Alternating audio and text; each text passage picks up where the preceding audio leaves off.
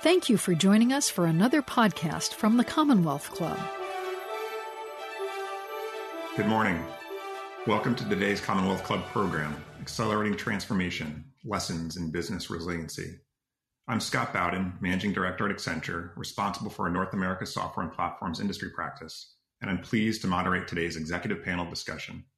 To learn more about the club and its programs, please visit commonwealthclub.org. Just over six months ago, the Bay Area and U.S. economies were thrown into a tailspin because of the global pandemic.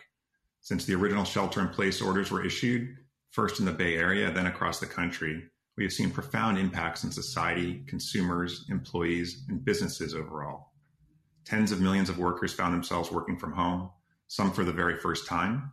At the same time, the companies that employed these workers needed to transform themselves almost overnight into all virtual organizations using cloud and new tools to reach customers and manage employees. Long term trends and changes anticipated over the next few years have occurred in the space of a, of a few mere weeks, forcing companies to rapidly adapt. Industries are being reshaped in real time. Many companies have started their journey towards recovery, and we've learned from some of our recent Accenture research, C suite research, that leaders are ready to reinvent their businesses. In fact, 74% of executives plan to completely rethink their processes and operating models to be more resilient going forward. And 92% are accelerating investments in digital transformation. We, as consumers and employees, are now thinking and living differently. We're buying differently. And our research informs us that the habits formed will endure beyond this crisis, permanently changing what we value, how and where we shop, and how we live and work. I'm joined today by senior leaders from Bay Area companies of various industries and sizes to further explore these topics, and I'm very excited to introduce our special guests on the panel. First, we've got Sally Gilligan, Chief Information Officer and Head of Strategy for Gap. We have Everett Harper, CEO and co founder of Truss, a technology consulting company. And Karen Mangia, Vice President, Customer and Market Insights at Salesforce as well as a recent author of the book Working from Home Making the New Normal Work for You. So, before we start a discussion, a quick note. If you have any questions for me or any of the panelists, please post them in the YouTube chat box or on the Facebook comment section, and the questions will be forwarded to me throughout the program. We'll attempt to get as, to as many of them as possible. Okay, well, let's begin. Um, so, first, how about we do a round of more formal introductions here? Uh, and have each of our panelists talk a bit about yourself and your role.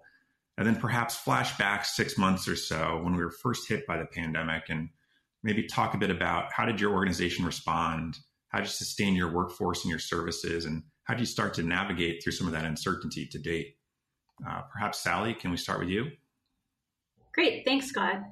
So, first, just by way of introduction, as Scott mentioned, I head up both our technology globally for Gap Inc. That's our portfolio of companies. Many of you are probably familiar with Gap, Old Navy, Banana Republic, and Athleta, our women's active brand. In addition to that, I also head up strategy for the portfolio of our companies. And so the nexus of those two roles has been quite interesting as we've navigated this period over the past couple months. And if I go back six months, I think, and everyone on this call would probably agree, it seems a lot longer than it actually is, just relative to what we've all been navigating. Um, we were fortunate in the sense that we do run a sizable operation in China, and we had a little bit of learning, albeit not much, but a couple weeks as they had to do early response. And we had the opportunity to learn from our teams on the ground there that did a remarkable job around how they thought about safety first and foremost. And that was really when you looked at our decision criteria and what we went through as a company, it was really first and foremost what is the safety of our customers, what is the safety of our employees, and how do we react first um, through that. And so it was a series of really difficult decisions. Um, and it, for a period of time, we did make the decision that we did have our stores closed globally, worldwide. Um, and that was first and foremost to make sure that everything was safe until we understood the situation um, better. We then, you know, immediately back to the comment of, you know, what is your business response plan? You know, stopped and engaged at a local level with who were all the different organizations, authorities, experts that could help us. Because as you're managing a global operation, you know, the pandemic was unfolding across the globe in different ways, um, in different communities impacted. And so taking the time to understand what was a safe environment, what wasn't a safe environment, how did you make sure not only what are the protocols, but did people feel safe? And so, starting with um, first and foremost, how do we enable our employees? And so, we did move to a global um, workforce that was working remotely um, from all of our um, headquarter employee perspective. And we were fortunate, as you mentioned, we have been on a path of a digital transformation and we had the infrastructure in place, you know, and we're mindful that many organizations necessarily didn't have that resource, but we were able to take our employees remote with a number of um, productivity tools. And that was relatively smooth for us. That having been said, we create physical products, we create experiences for our customer. And so, how you do that creative um, aspect really required us to think differently. How do we enable that for our designers in particular, um, and for those of you that touch, um, those of our employees that touch product? And then we slowly went through a process of saying, what does safe look like? Um, and really went through some very deep protocols, both within our stores, making sure that if we were going to invite customers and employees back in, they both felt safe. Um, and we really worked very hard with different experts on how you do that, what you put in place, and also how do you communicate that to your customers first and foremost. So it was their decision and they understood um, what we had taken on, how we were approaching it. So those are just some of the thoughts. I, will stop there and give Karen and Everett a chance to comment. But it was quite a lot um, back to back because not only did you go from immediate response, but you also then had to shift in how do you recover from that immediate response. Thanks, Sally. I, I, I agree with you. I, when I did the math and realized it was six months, at least in the Bay Area, it, it, it feels much longer, I think, for all of us. So thank you. Uh, Everett, would you like to go next? Sure. Um, so Everett Harper, uh, co-founder, CEO of Truss, and um, we um, are one of the few companies. We went remote first about eight years ago, um, and we founded uh, the company with that in mind. And um, in some ways, we were on the edge then, and now we're sort of in the center of thinking about um, working from home and so forth. And we have a lot of playbooks and practices that we developed over time with lots of mistakes and experiments um, until we sort of were able to come up with uh, uh, patterns and processes that we could support uh, people. Um, what we do is we design, build, and deliver software, custom software that solves really complex problems for public agencies um, as well as uh, large enterprises. Um, it enables them to have better outcomes for their customers. And uh, we've been able to participate in things like fixing healthcare.gov back in 2013, um, helping build core supply chain systems to help military families move uh, around the world. And that has 15% of all US moves. So it's a very complicated system, complex system, I should say. And then um, working with um, uh, organizations in the private sector, such as accelerating infrastructure for healthcare companies um, all of which are um, in many ways helping companies do that transformation. And what we're seeing and hearing is, as uh, as was mentioned earlier, that's accelerating because people are making decisions they may have thought, oh, maybe we should wait a year. It was like, nope, it's right now. Um, and I think one of the things that we uh, take uh, very much into account um, is sort of a human centered approach to these things. And the interaction between it's not just the software it's the interaction between the people and the operations and the systems and the software that make for these changes to be both difficult but if done well can actually be an accelerant to to businesses. Um, i think the other thing i'd say just is uh, in terms of uh, uh, the size of the company we're about 105 people um, in 30 different states. Um, and 45% women and uh, over 35% uh, underrepresented minorities, um, which is pretty rare for a tech company.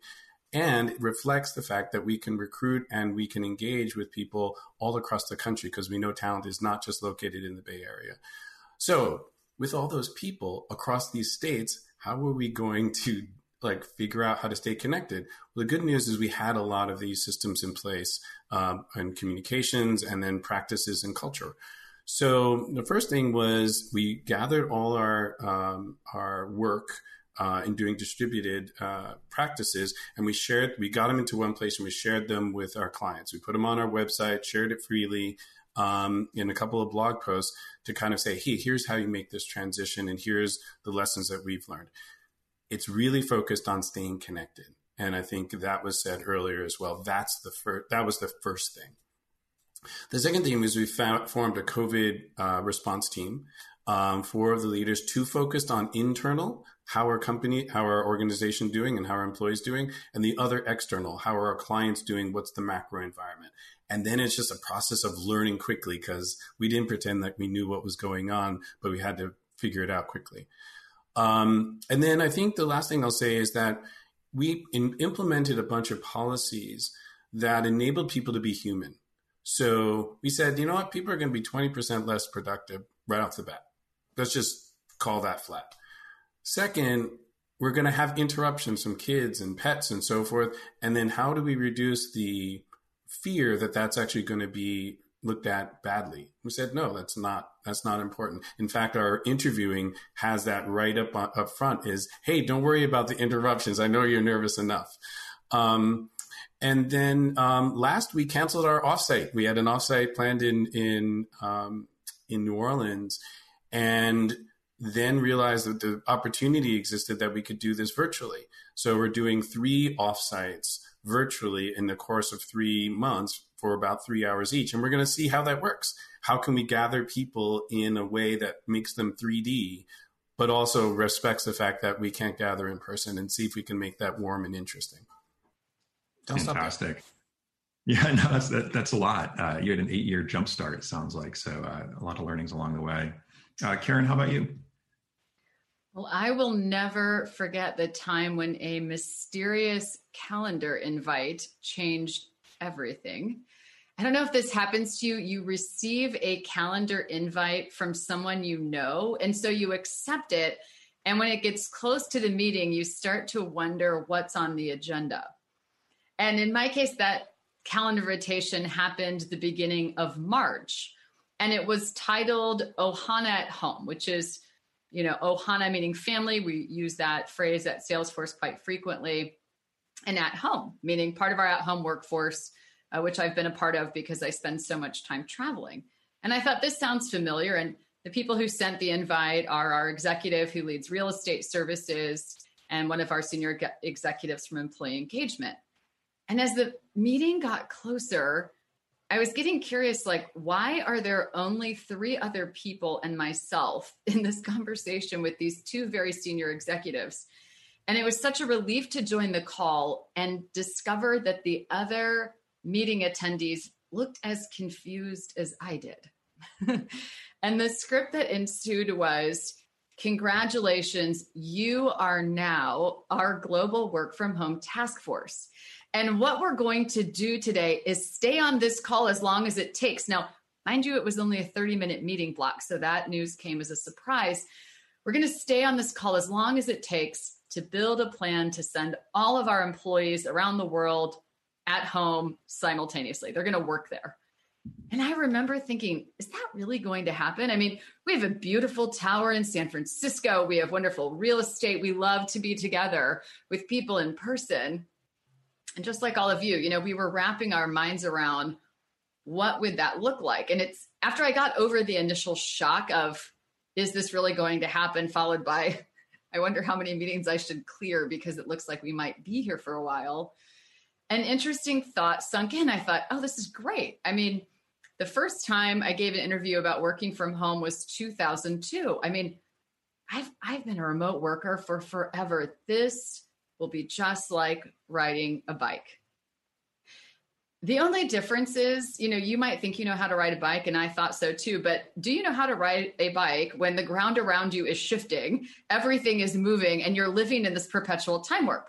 I found out that even though I had done this for a long time, it wasn't at all like riding a bike because what had shifted was, besides everything, uh, substantially right the context in which we were trying to take our technology and our skills and our focus on people uh, and really operate in a new context with that. So as that time played out, you know, we're a large technology organization. And as a large technology organization, we tend to have employees who are comfortable using technology. And it wasn't so much about, you know, helping people figure out the best camera or monitor or desk chair to help them be comfortable and productive working at home it was a little bit about what Everett mentioned, which is how do we care for the human side of this experience? you know, for our own employees, customers, and partners first. So we created a series. Uh, it's called Camp Be Well Together. And the idea was create a 30 minute wellness break each day that we would broadcast and feature a range of experts from leading medical officials who could give us up to date information and answer our questions, to Jane Goodall sharing the potential effects on building a more sustainable future. Uh, we've had athletes on doing little workout programs with us, monks doing guided meditation. The idea was how do we insert a purposeful pause and join together in the experience of being well? And then within that, and kind of at the same time, we took our own strategic planning framework that we use each year because, surprise, guess who got all of their New Year's resolutions wrong this year? Everyone. And every business plan is really off this year as well, right? So we thought, how could we take some of those prioritization tools and really, as a company, define what success looks like in the next really just three months? So abandon that year long success and priority approach and really think just in the next few months. And, and, we encouraged our employees to do that on a personal level as well. I mean, hey, who do you want to evolve to become as a result of this? How do you want to change as a leader or a parent or a partner or whatever that looks like in your world? So I think there was a focus there first on caring for the people. What that gave way to is how can we really activate what we talk about in our culture? You know, these values of trust and customer success, you know, and our core focus on innovation and really activate that to bring some products to market very quickly that help people navigate this during this period of time. So for us, a big pivot was bringing products to market like work.com and Salesforce Anywhere that give people the tools to either slowly return to the office safely um, or bring people you know back into communities safely or help them get the information that they need securely from anywhere. You know and even with all that said just as as kind of sally and everett had highlighted this is a very agile process. And you know in any given day week or month how we make sure someone's not being left behind or feeling invisible or you know doing this kind of work that leads to burnout and overwork that we're staying conscious you know, of how to be agile and adapt to those very, very changing circumstances and staying close to, you know, what people really need. Uh, well, thank you. I, there's a lot in there. Uh, I hope we can explore here as, as we go through, and, and maybe just to, to, pivot forward a little bit. Um, so we've been through this these six months here. We talk about business resiliency. Um, perhaps what we can do is sort of maybe further define what is business resiliency in the context of a few different I guess, vectors. And first and foremost would be around the resiliency of our consumers and our customers. I know Accenture just did a bit of research, um, and we talked about Sally. You talked a bit about this, but you know we saw that there has been an 11% increase in e-commerce globally in just the past matter of months. That's equivalent to the same shift over the last 10 years, right? Uh, we're also seeing a 51% increase of the use of contactless payments methods, and people are going to continue to use that going forward. Um, so, so maybe Sally, let's start with you. Obviously, Gap is a leader, a global leader in the retail industry, which is probably one of the most impacted industries here as we think through it. You know, physical stores are shut down or operating with limited capacity. You know, what are some things that you're hearing from your customers that are different? What's the new demand signals, and uh, what has worked for Gap and being able to respond to those? No, it's a great question, Scott. And um, you know, we are fortunate; we run quite a significant digital business. And so we were able to pivot and really um, capture where our customer wanted to go. And we, you know, I think it was said really well. We want to be, at the end of the day, we want to be where our customer is and what he or she needs and where we need to go. And so it not only was it enough to run a digital business, and I think you said it very well, what we've seen with COVID and the pandemic is not a new trend, but a more definitive shift in the trend and acceleration of the trend. And so the ability to pivot our business and our innovation towards that it's included a spectrum of what we call omni experiences and services um, for our customer. So starting first and foremost, um, you know, we've almost seen double the amount of online business with that shift and making sure we could still fulfill and meet our customer demand. And, you know, we were lucky. We went through a very significant automation of our distribution and fulfillment capabilities, which allowed us to do that. But also marrying that back up with first and foremost our employee safety and the protocols inside all those buildings and making sure the spacing and the density and everything was in compliance, that it was truly safe. Um, so it's that fine balance. And I like the word that Karen used a lot, which is, you know, you're learning every day. It's agile, right? As you go through it and as the environment's changing. But in addition to that, um, some things that have really helped us out, we rolled out curbside. And what's been a silver lining in all of this has been the innovation and the empowerment of teams when we say to teams, this is the problem we have and this is what we need to go solve, and to watch people really come together around that has been a really an amazing part of the culture. And so, as an example, we brought our curbside capability to our customer in just two weeks and being able to have them go and pick up and need and really a contactless experience as well. Um, like you said, contactless payments, um, we had parts of that. We accelerated the rest of it and ensuring that our customer could understand that and interact with us. Um, and I, I, could go on and on. Those are some of the highlights and probably some of the biggest ones. In addition, and even just small ones, using some really great new technology around store density. So we knew how many people were in the store. We could comply with all the rules locally. Um, temperature checking at our headquarter buildings, and you know all of that came to bear in a fairly um, very quick period of time. But it's been really exciting to see how that's really enabled um, our customers' experiences and our employees' ability to meet those experiences. That's impressive, and I'm sure some of those changes are going to be here to stay, right? As yeah. into the future, and that's what we see is a lot of them are, um, frankly, just building on things that our customer wanted anyway, in terms of convenience or in terms of ability and flexibility, and so making sure that we're doing them in such a way that we can sustain them over time. And it's been a really great learning, um, and it's also been really fun to see the innovation across the organization. Great. Now, Karen, you know, Salesforce uh, pretty much created the industry around customer success a decade or so ago, right? Uh, you're sitting within customer and market insights. Uh, you touched on work.com, which is Salesforce's uh, really sort of set of tooling or clouds uh, to enable some of this. I guess, how are you continuing to maintain some of this customer loyalty and acquire new customers in this period where we don't have people out in the field and engaging with, with customers directly? You know, what's critical is being able to have conversations and really meet our different customers where they are, right? Sally was making such a great point about where people are in their digital journey. And the reality is, you know, we have some customers who, you know, had a digital transformation strategy in place or, or operated a big percentage of their business on digital. And what they're discovering right now is either some new needs right? Because of safety or supply chain challenges they're trying to manage. Um, but also, what happens is when we've had, you know, McKinsey just did this study that they released, and it's, you know, 10 years of of digital transformation, right? And tooling happening in about a three to six month period of time.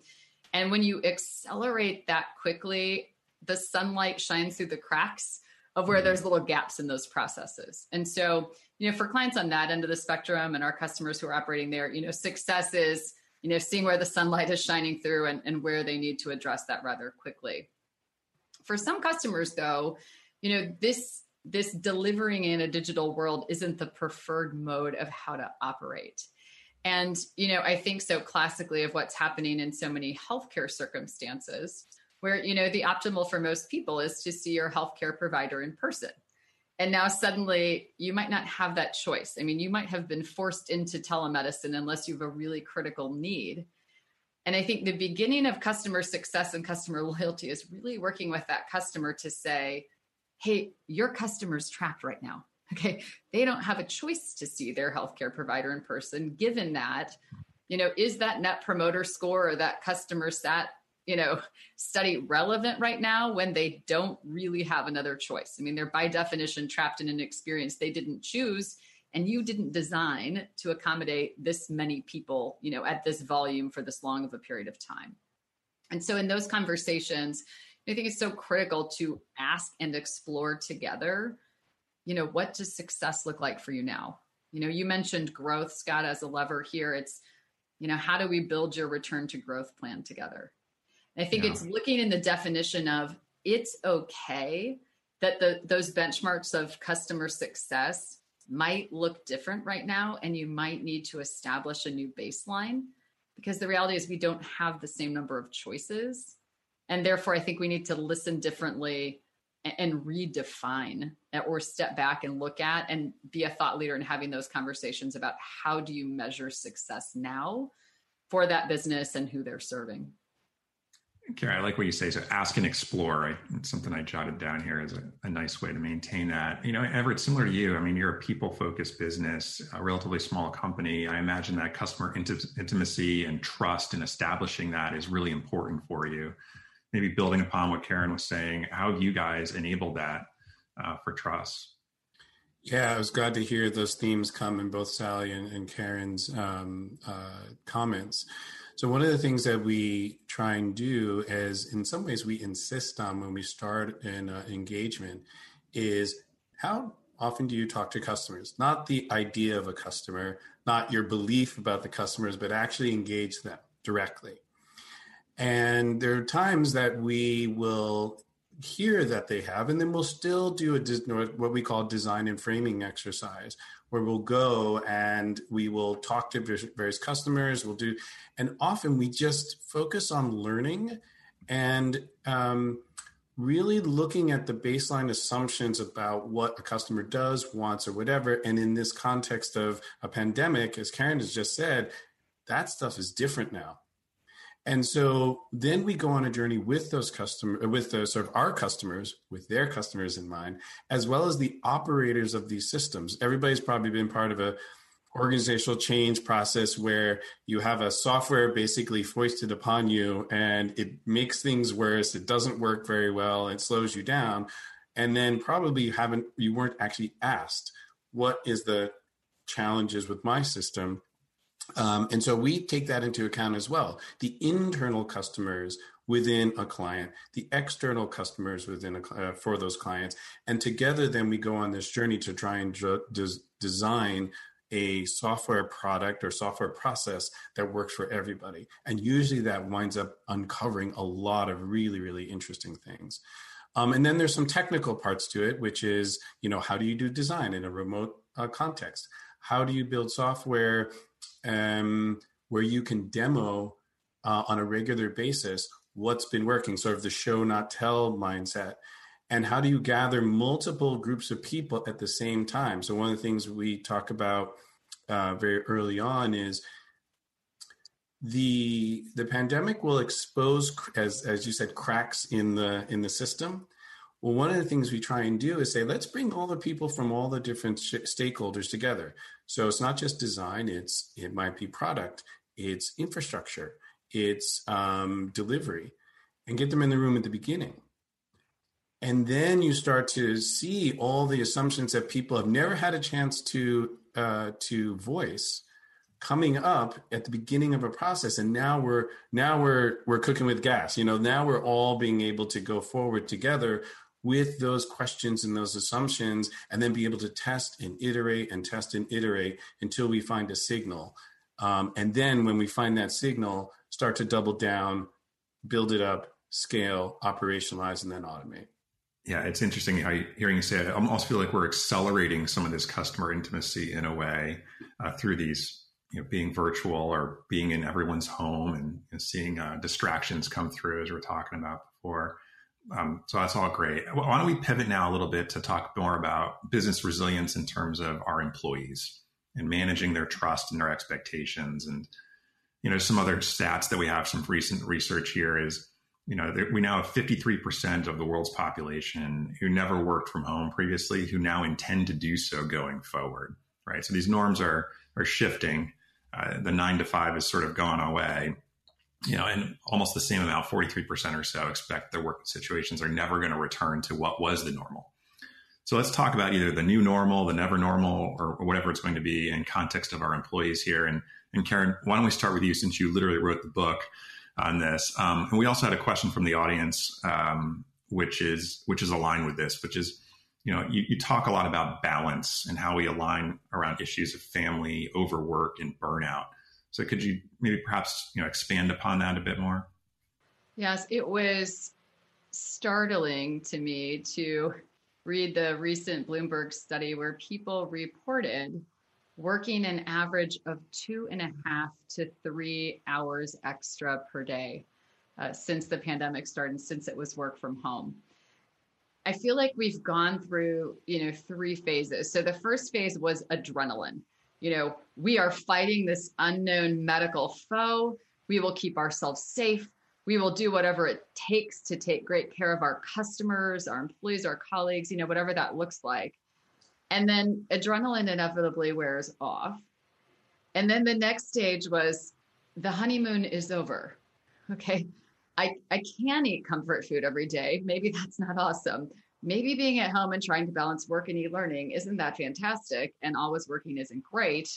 And now I think it's given way to how long is this going to last? And what I think is coming so closely with that is how do we live and work in a sustainable way?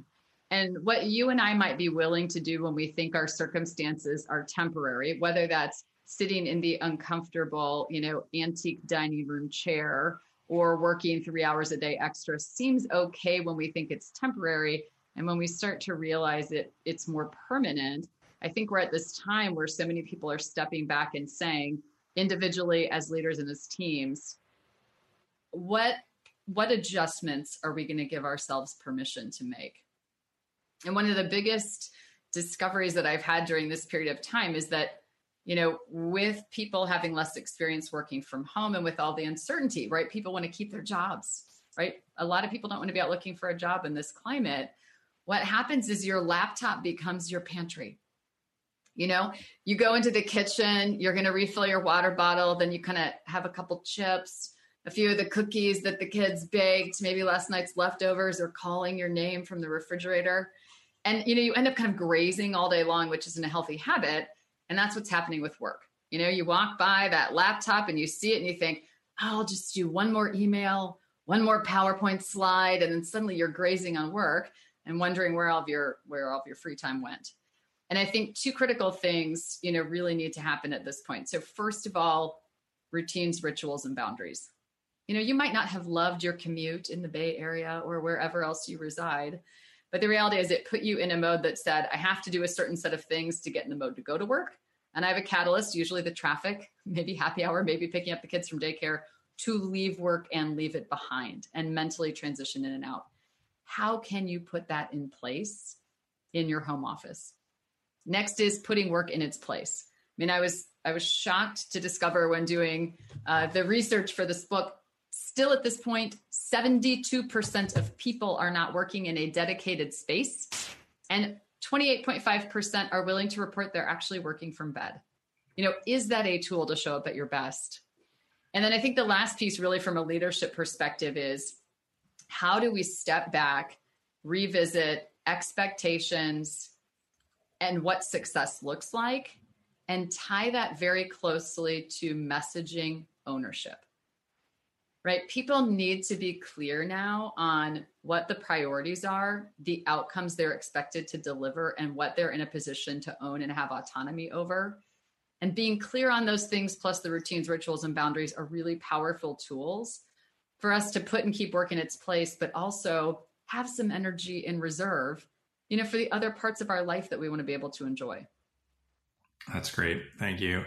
Hey, Sally, maybe one for you. I'm thinking about your your large global teams here, um, where frankly the pace of recovery and reopening is is different, right? You, you talked about your teams are a leading indicator in China um, that prepped you here in the U.S. a bit more.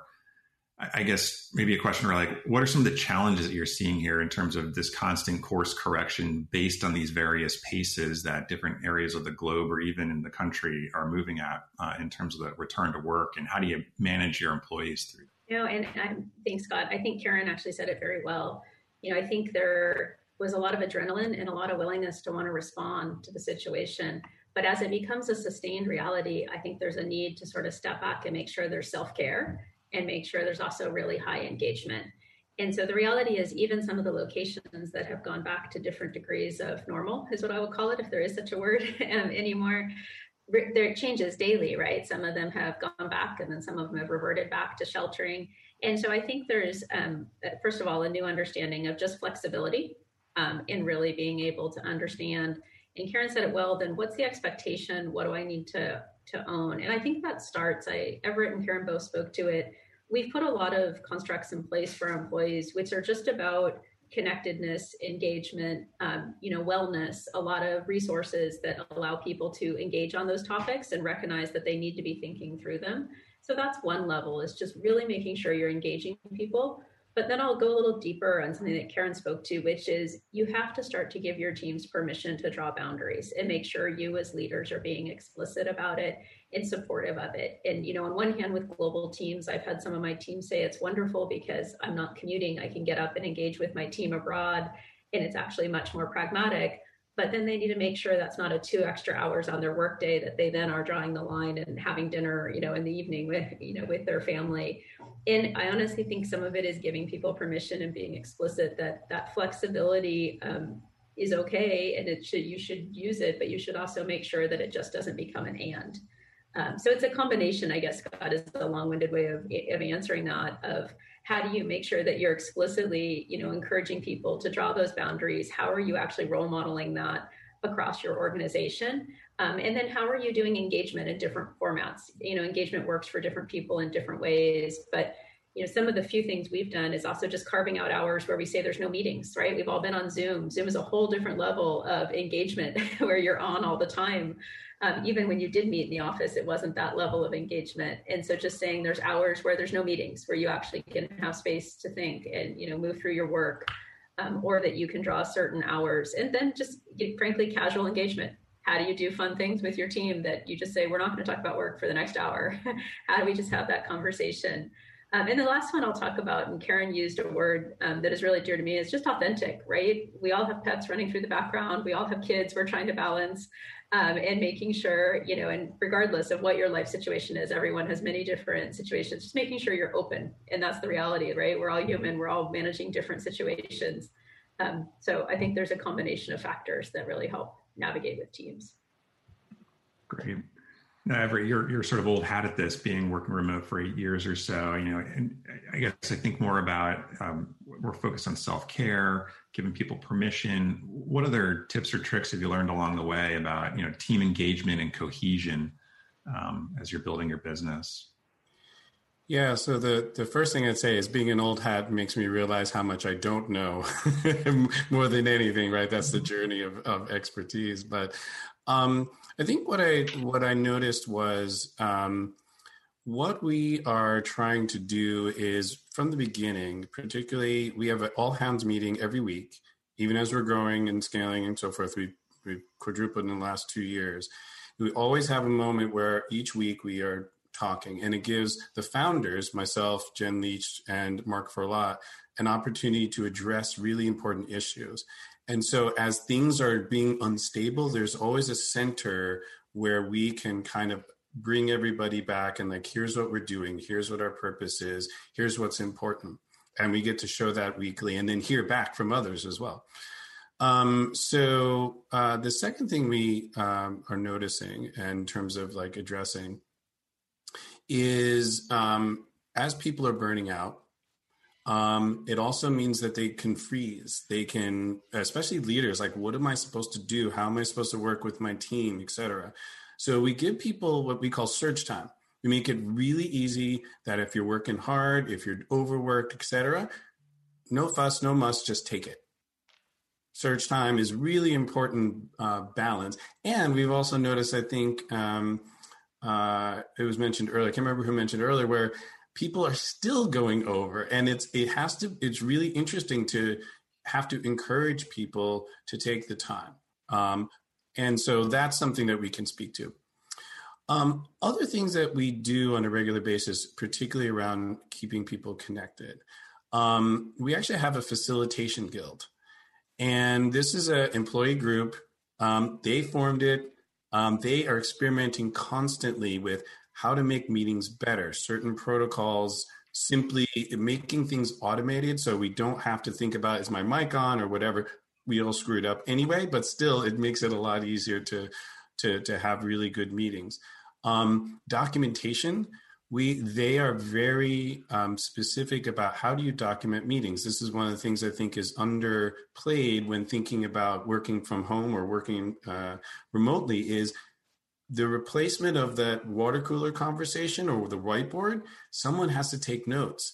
and publish them and make them clear and have clear action steps so that this coordination between people who are all over the world in y'all's cases or all over the country in my case that can be documented um, there's a phrase that um, one of the folks who uh, is an astronaut a woman named Cady Coleman talked about um, how they train to and how they focus sorry how do they train to be isolated for a long period of time well the first thing they do is focus on mission and on purpose so we're like okay we got that and the second she thought she said was really interesting. She said, I know what my job is.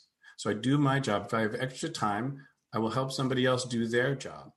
And the third thing I'll do is if I get done with that, I will leave an artifact to enable the next person after me to do that job even better. I love that. That's sort of a, a, a very much something that everybody can make actionable in their own work. Um, and that's been really important.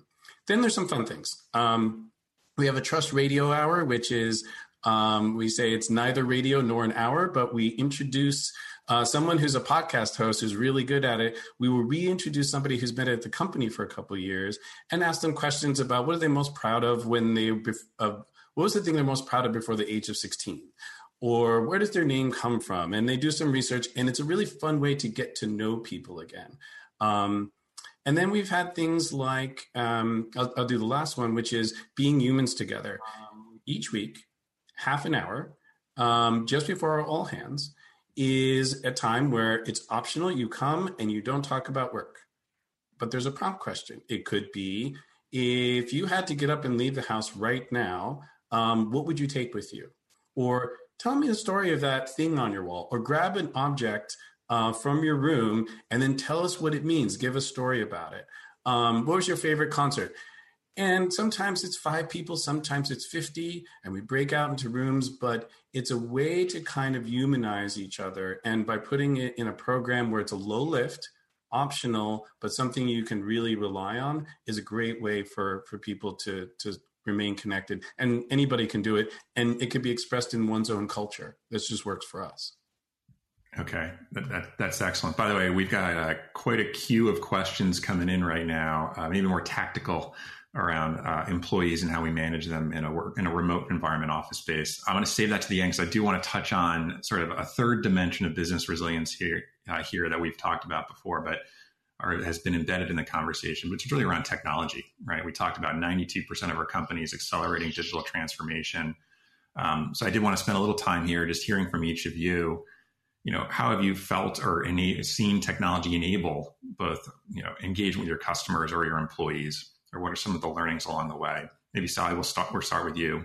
No, great set. And I think, you know, I mentioned a little bit of it earlier around the customer, um, really using technology to make the interaction safe, make it also, and I think first and foremost, and Karen said this as well, where do you meet the customer with where he or she wants to come participate with you? And I think that um, is first and foremost um, for us.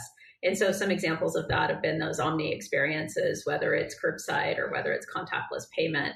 And then I think when it comes to the employees too, is figuring out what does everyone need to do their job, you know. And we were fortunate that we were through our digital transformation as it pertained to productivity tools, and that's as basic things of can I access all my files anywhere, wherever I'm working, you know, can I do I have video? Does that work globally with all of our teams, making sure everyone's on the same standard? And so we were very fortunate that we were in a good place with all of that. But it sounds simpler than it actually is when you start running global organizations um, at scale.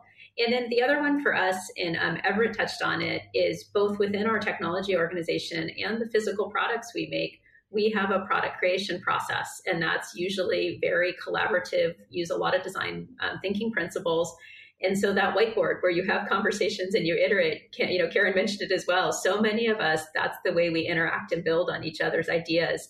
And not losing that in the formality of interacting remotely has really come. There's some really wonderful whiteboarding tools available. There's some really wonderful collaboration tools available and how you bring those to bear in your organization has been really important because not losing that iterative thinking um, and learning from each other has really been something that's been front and center for us so that just gives you a little bit of a sample there's many different dimensions to it um, but it does require some thinking and constant feedback what's working what's not working you know what are you not using because sometimes you roll something out that you think is the perfect answer and no one uses it and so understanding what's behind that and constantly working at it is important Interesting. I, Everett, actually, in our conversation earlier, you were talking about how you can you've leveraged technology to iterate more quickly in a virtual environment with your customers as you're developing software. You want to expand a bit more on that?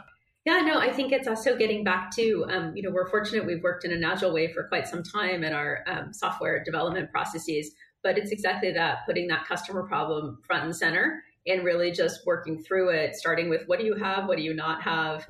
Um, and I think the other thing that's changed is a willingness to take more risk, right? Being able to take that risk on and iterate and go fast, and it's okay if some of it doesn't work. Um, I think that's actually been incredibly empowering for teams. So, not just only the technology, but also the process. And Karen spoke to this too. It's the process that has to go with that technology to truly unlock it.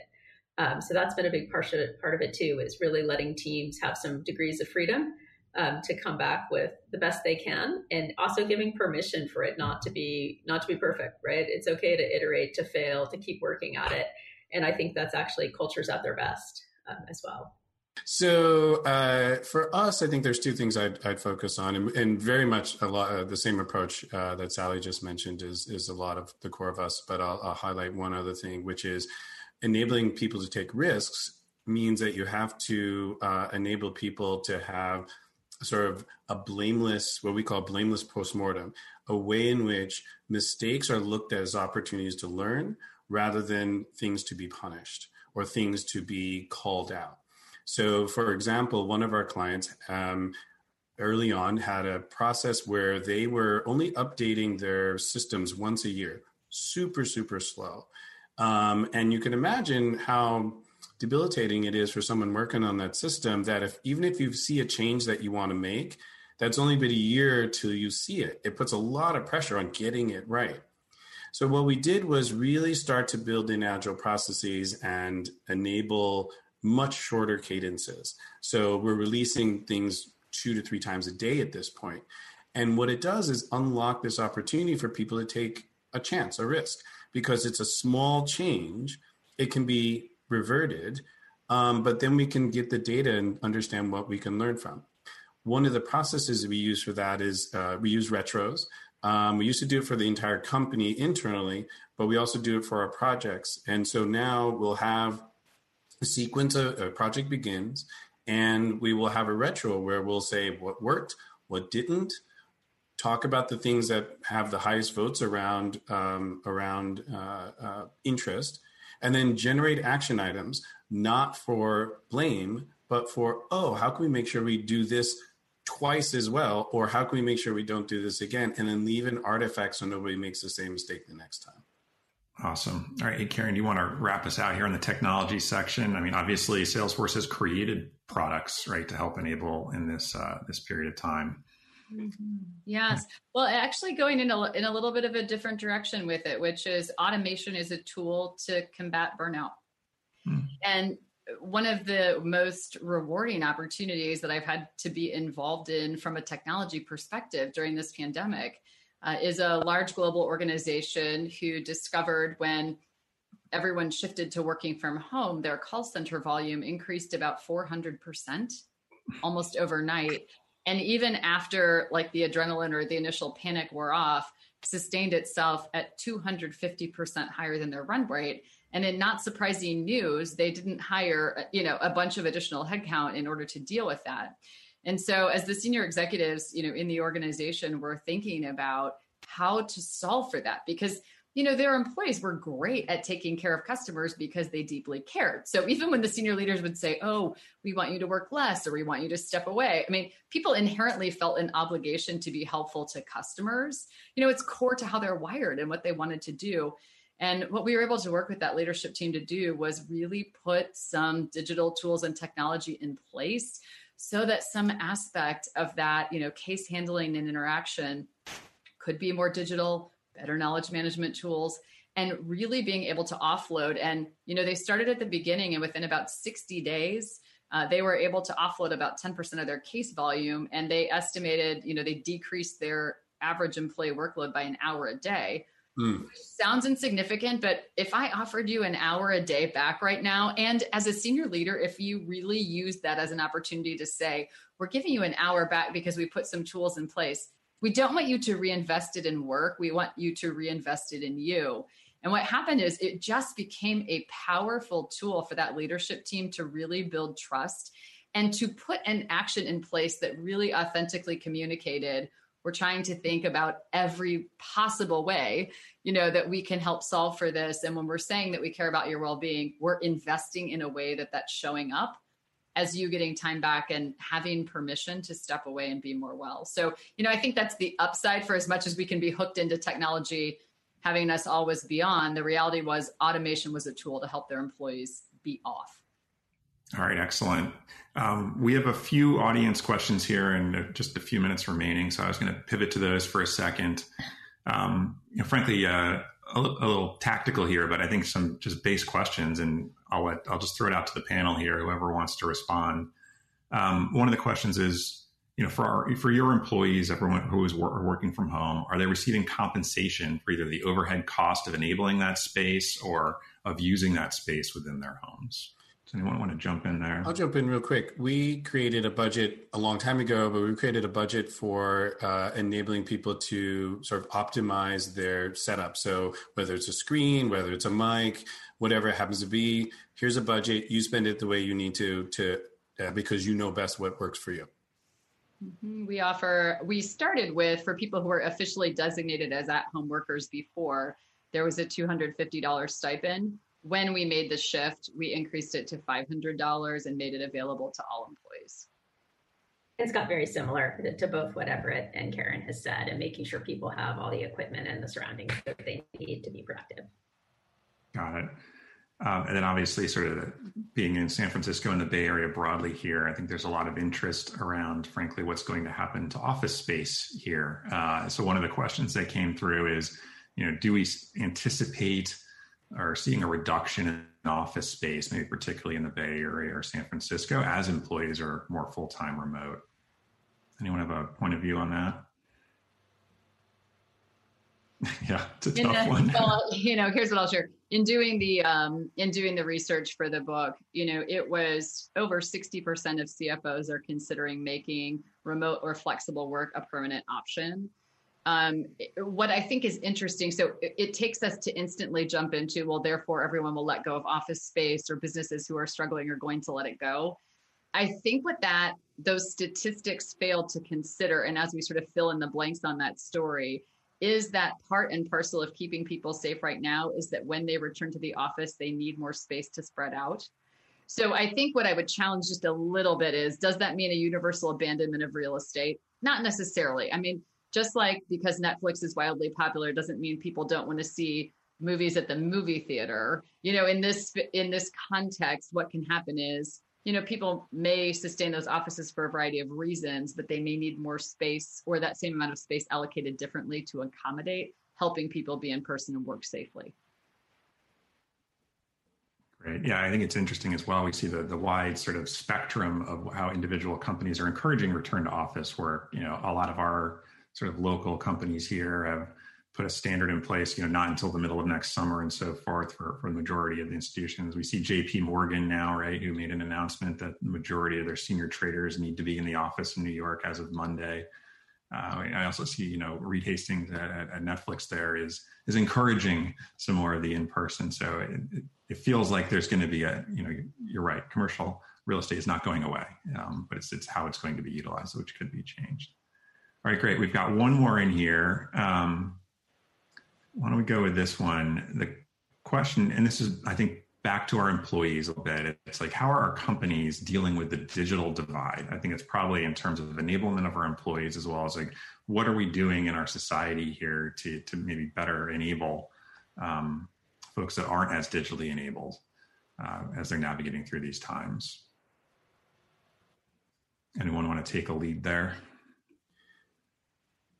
Yeah, I'll I'll jump in a little bit, um, and I think it's sort of one of the things we do a lot of projects that have you know sort of explicitly sort of positive social impact, and one of the things that we believe is um, a the digital divide, sort of making sure that we recruit uh, people who are not in the Bay Area, don't look like the typical tech company, et cetera, et cetera. So expanding the ability to find recruit, hire, and retain folks uh, has been really important to us from the from the beginning. Um, the second thing I think is as we develop better systems, particularly in our work with public agencies, they are delivering essential services to citizens. And part of the digital divide is that some neighborhoods get these services and other neighborhoods don't get them. And so the ability to help agencies expand their mission by creating software that reflects the customers is able to be delivered quickly and frankly is at a standard that people expect. Um, one of the things we learned with healthcare.gov was people are used to um, you know facebook interactions and google interactions but then they go to um, a dmv or something like that and they get something that doesn't look so great. And it's sort of a matter of respect to say hey let's bring these modern techniques to these agencies and help them help them reach customers and then hopefully get an interaction to come back as well. Uh, and i think that's the approach that we take with a lot of our work. And i think there's going to be some really interesting opportunities because people are trying to figure out how to deliver services now. Um, and now we have a lot more tools. I mean the, the people on the uh, you know, Karen's Alley, uh, they've been developing a lot of tools internally and then how can we kind of combine to create those experiences for for customers and, and citizens frankly citizens um, around the country? Excellent. Yeah you know, creating economies of scale you know kind of matters there. I, w- I would just add quickly i mean i see companies it doesn't always have to be formally organized but when you can solve for helping people get more adept at digital tools and the fact that people are feeling isolated and invisible Great ways to do this are small communities of people where people can train each other, right? Somebody who's a digital native is happy to connect with and share their expertise with someone who's not. And while solving for the, the tool competency and capability, you're also solving for the bigger topic, which is feeling isolated and invisible. You know, it's a tool for connection. All right, limited time here. So, final question. Want to do this as a rapid round robin here um, for, for each of you we've actually you know, this conversation broadly has been very positive. And i, I want to make sure we sort of leave this uh, discussion on a positive note as well. So, so really the question is given everything that's transpired over the last six months and all the change and the uncertainty going ahead what are some of the changes that you're most excited about? Uh, and what, what do you plan to sort of implement in the next six to 12 months? Maybe sally start with you. I think first I would go back to um, it's really changed new ways of um, working. And I think a couple times you heard a number of us say the innovation that's coming out of the organization when you've really um, pushed down and democratized people's ability to solve problems through the incremental connectivity. And it's just, it's been really amazing to see. It's been great to see people fostering those relationships, building it, and then really going after um, problems. And I think pre- keeping that culture alive and keeping that um, spirit alive is really one of the great outcomes and then just the acceleration of using technology to really meet your customers where they want to be. And I mean, what Karen just said is really what it's all about. How do we get people connected? And Everett's comments about how do we get people comfortable with technology? Those are some of the trends accelerating that I think really are here to stay. And how do we keep building on those in a constructive way as organizations is amazing. Great. Karen? Success is not a location. And with everyone universally going to work from home at the same time, it's leveled the playing field on you're not more in the ins and more successful if you're in the office physically versus in a remote office or you're at the headquarters location versus somewhere else.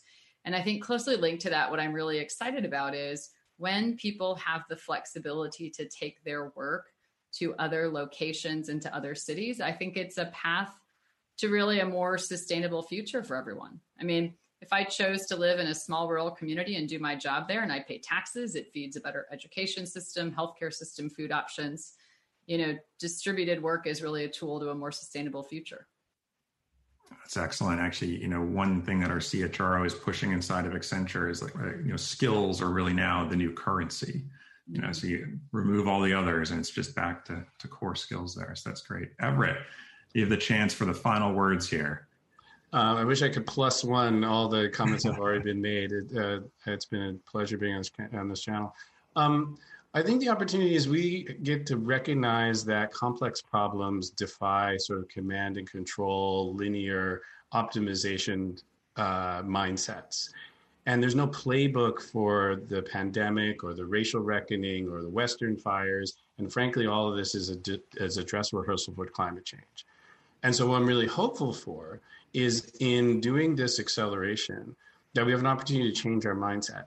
Um, I've been working on a framework that's called Move to Edge, Declare at Center. And a lot of that is about saying, I don't know the answer, but we can actually figure out a process by which we can come up with new ideas a. And B, it's not just the leaders, it's people who are closest to the problem. I think Sally said this really well. People who are closest to the problem have access to the information. So um, that is, I think, a really big opportunity to engage a lot new, lot more new people. And so, as Truss, what we're doing as a as a company is continuing to push forward with our clients and our customers and implementing those sorts of iterative discovery and then uh, scaling and operationalization processes um, to see if we can actually push forward and solve some of these complex problems. All right, that's great. Um, however, unfortunately, we have reached the end of today's program. We have run out of time. I'm sure we could keep going for, for quite some time. I've personally found this extremely engaging and, and, uh, and a learning experience for me. So I want to thank all of our panelists, Sally, Karen, and Everett. Thank you so much for your participation here, uh, as well as thank the audience for attending. I do want to highlight if you've got any additional questions that we either didn't get to here and you're looking for a response, please post them on the Facebook event page. Uh, that will be up for a period of time. Uh, thank you again for joining us. Have a great day. You've been listening to the Commonwealth Club of California. Hear thousands of our podcasts on Apple Podcasts, Google Play, and Stitcher. If you like what you've heard, please consider supporting our work and help us bring 500 programs a year to listeners like you go to commonwealthclub.org/donate. Think your way around the world with our travel programs to exciting domestic and international destinations. And when you're in the Bay Area, please join us live at our events. Thank you for listening and for your support.